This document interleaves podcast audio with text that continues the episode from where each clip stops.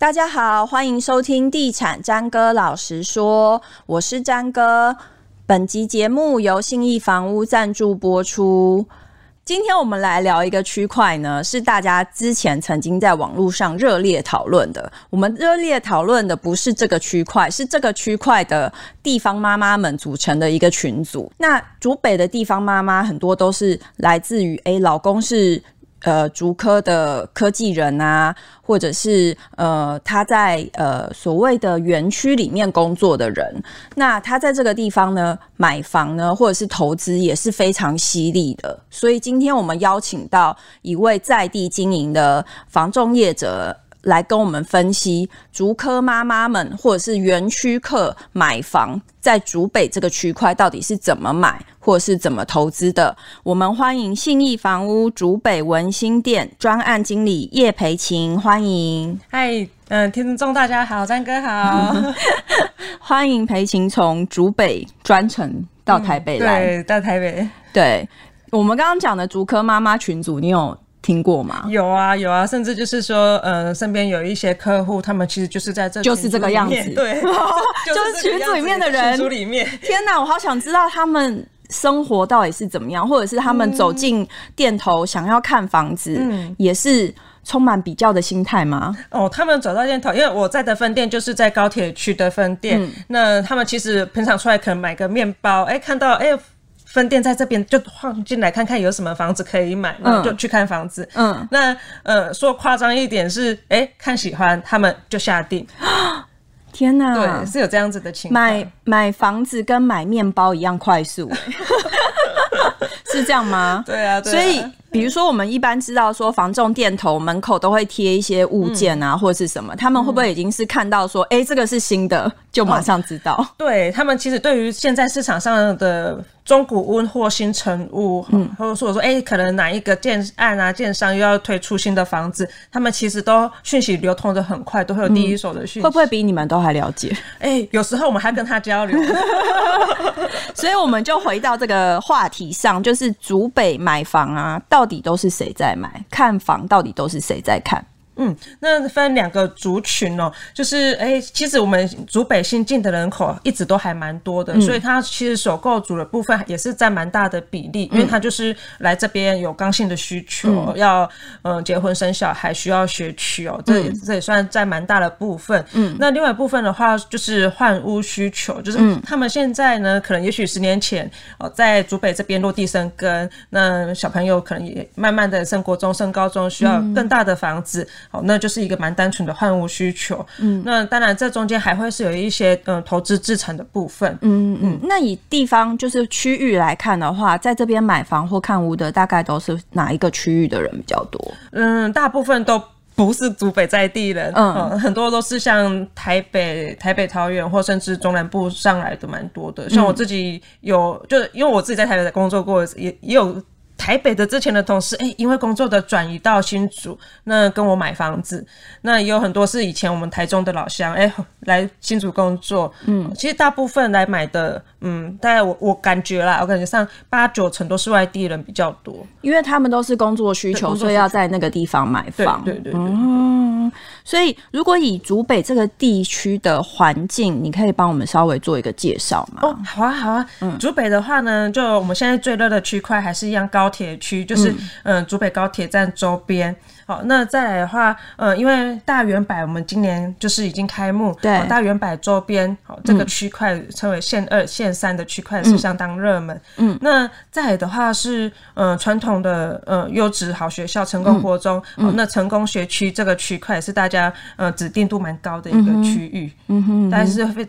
嗯，比较热门的是这三个区块这样子。嗯哼，你刚刚讲的第一个区块是在高铁周围，嗯、那在高铁这边的生活机能或是学区的状况大概是怎么样？嗯、生活机能的话，我们大部分都会是仰赖像是嗯全联啊、丰康啊等这种。呃，生鲜超市为在这个区块就有 很多，这几乎每个街廓都有，嗯嗯嗯，都有全联，然后呃或者是丰康啊，还有甚至我们在地的品牌叫做水果公园，嗯，好，那大家都很喜欢去那边买农产品，嗯，那我们高铁区有一个蛮知名的一个景点叫做新瓦屋公园，嗯，那里面就是有很多跟小农市集合作的一些呃。商那个那种小摊贩，嗯，那其实也是蛮多在地妈妈很喜欢逛进去买菜买东西的地方，这样子，嗯嗯嗯，嗯。然后除了生活机能，那这个高铁特区它有学区吗？哦，它这边的话，学区最热门的是东兴国中，嗯，那再还就是大家其实。还是会优先选择私立学校康奈尔，嗯，对，就是在这个高铁高铁区，嗯哼嗯哼。那像以高铁区块来讲的话，这边的房价大概是怎么样？嗯，在这边房价。嗯，哇、哦，那这两年真的是涨蛮多的。对，大家都听过。对，如果说是以近期这一两个月的情况，因为这一两个月可能也许实价登录都还没有出来，嗯，但是我们在市场这样子的话，其实有些中古屋甚至都已经五六十万一坪了。嗯嗯，对，那成交价成交价单平价五六十万，嗯，那甚至有些。突破六十的，嗯哼，也有有几个案子是这样子，嗯哼，对，突破六十。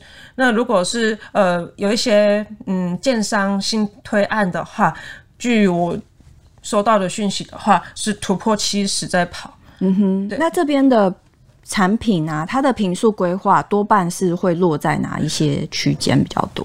高铁区的中古屋，呃，大概会是屋龄十十年左右的这个中古屋，大部分是三房四房标准小家庭为主的产品最多。嗯哼，对，然后再来就是，嗯、呃，我觉得落差蛮大的是再来就是套房了。嗯，它反而就是那种小两它有套房。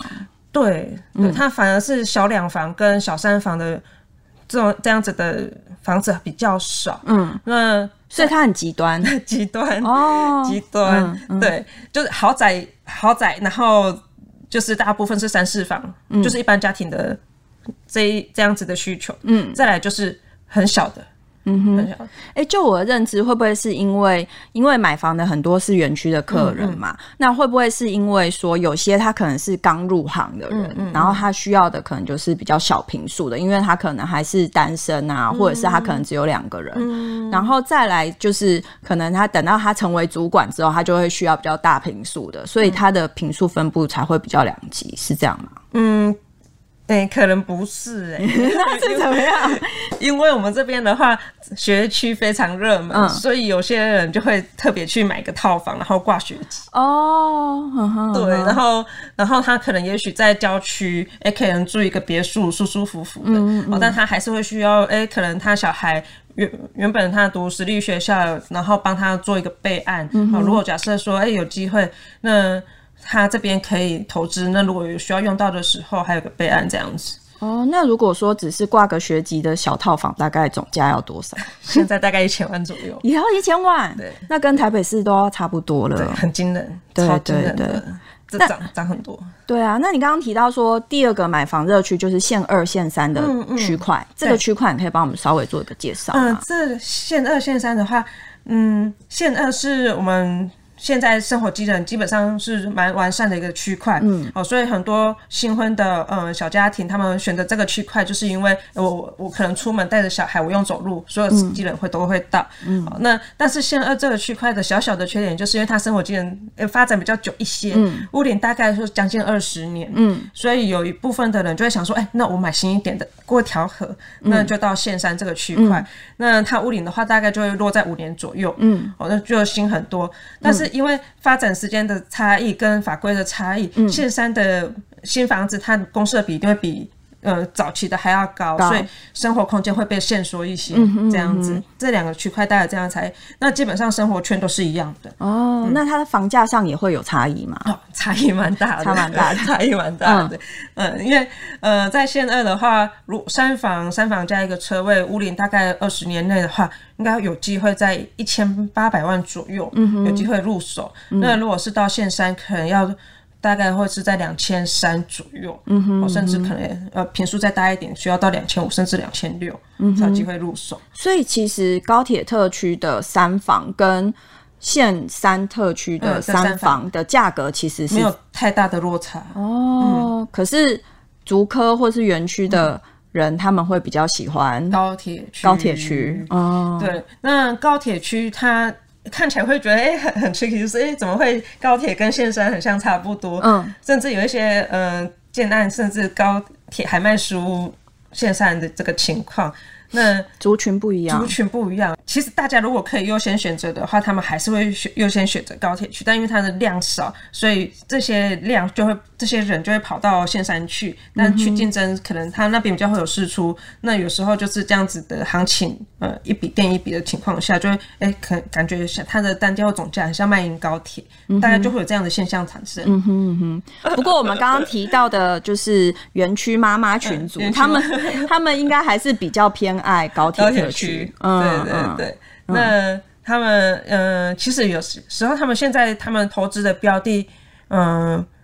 有时候竹北还甚至会再更扩大到像新竹市，嗯，或周边，嗯，目前他们我有听到的一些讯息是这样子，嗯哼，对，对，对。那刚刚讲到，除了高铁特区，还有线二、线三以外，你刚刚提到的第三个热区就是，嗯，成功国中学区这个区块，嗯，这个区块大概是在哪一条路上呢？然后它有什么样的特色？嗯，它大概是在文心路一段这边，嗯、那它。就是呃，在法院周边。那近期的话，就是有一些新闻是我们在那个区块要盖一个图书馆，嗯，好，所以大家会觉得说，哎、欸，在那个文教区加上公园啊，东兴近近期都整治不错，所以有些人还是蛮喜欢这个区块。嗯哼，那这个区块大部分的族群又跟高铁不一样，嗯，高铁的妈妈他们会把小朋友送私校，嗯，但是以这个区块，他们都是以全力。挤进成功国中为目的，嗯，对对对，他们升学率高嘛，相当高，第一名的学校，嗯，对对啊。那再以就是说，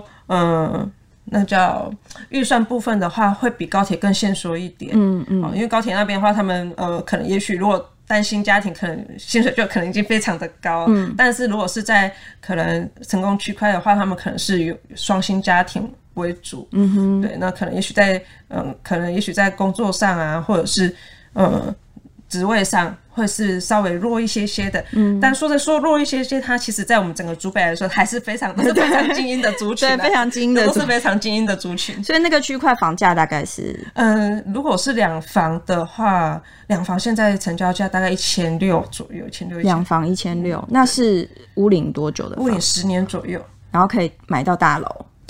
嗯哼哼，对对，两房，OK。所以我们刚刚提到了这三个很热的区块。嗯、那如果说我只是一个外地客，我想要进到这一区买房，嗯、你给比如说首购族或是换屋族有什么样的建议吗？嗯嗯嗯，这买房的话，就是嗯、呃，现在还是很难买得到房子，在在现在。对，你刚才前面介绍一大串，然后后面告诉我，其实那个区块买不到房，很难买得到房子。嗯，哦、那。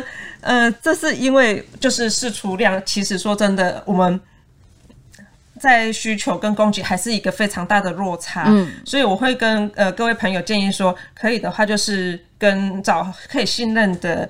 嗯，朋友中介合作，就是说，如果假设有一个新的事出，哦，那要赶快跟你做分享，嗯哼，这一个的区块。那再就是，其实有很多我知道有很多买方，他们也会很担心说，把自己的预算跟中介朋友说，那会不会就是被当做绵羊仔啊等等啊一些状况？那所以其实也不太用担心，因为。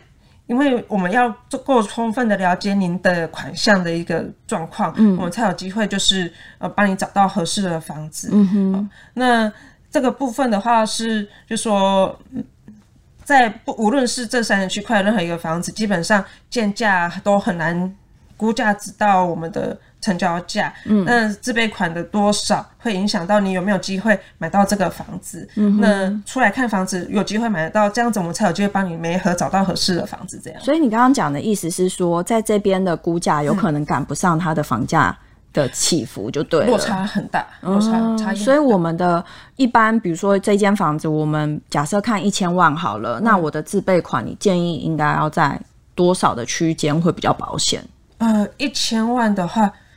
嗯，以每一千万来看，一千万的话，嗯，要抓个几成的自备会比较保险？大概三到三点五成会比较安全。三到三点五成，所以一般的区块大概是两成到三成比较就好了。可是在这里大概要三到三点三到三点五会比较安全。嗯哼，那再就是因为我都会跟我的朋友说，哎、欸，你呃，如果说有装潢的，那或是没有装潢的部分，你可能要跟嗯的业务讨论一下说。在怎么情况下你有机会就是在扩充预算，嗯哼，这部分也会有机会，会影响蛮多的，会影响蛮多的，嗯哼，哎、欸，其实我有一点很好奇，就是大家都会讲说，其实那个就是竹北这个区块，嗯、它其实已经有蛮多的投资客已经在那边买房了，嗯、所以我现在如果我是一个呃，比如说第一次买房的人，然后或者是我初到这个地段想要买房的人，嗯、会不会很容易买到？就是投资客丢出来的盘子啊，嗯、这太直接了，是不是？不会，不会，不会，不会。嗯，基本上就是像我，我都还是会跟鼓励吧，因为以目前我看竹北这个区块，嗯。嗯，它还不会是高点，它目前应该也还不会是顶点，嗯，它目前还有很多的建设，例如我刚刚提的，像图书馆还要建设。嗯。那高铁前站后站都要盖 shopping mall，目前都是在招标进行中。嗯、那再就是说，哎、欸，可能也许未来，呃，轻轨的计划不晓得会不会进行，但可能也也许也是会有机会，或甚至未来的普育计划拉到五年、十年甚至二十年都逐步还有建设在进行。嗯、那在以房地产这个角度来看的话，它其实未来就算是十年、二十年，它还是会有增值空间的。嗯，嗯对。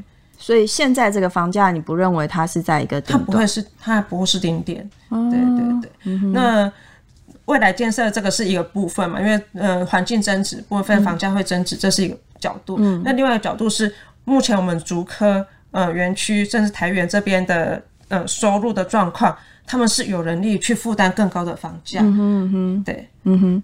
OK，所以这个区区块未来性你还是非常看好，还是非常看好，即便它已经五六十。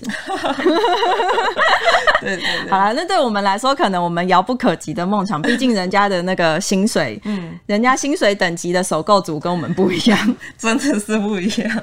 好，今天谢谢裴晴到节目来跟我们聊了关于竹北的房市，谢谢裴晴，谢谢，谢谢。以上节目由信义房屋赞助播出，拜拜。拜拜。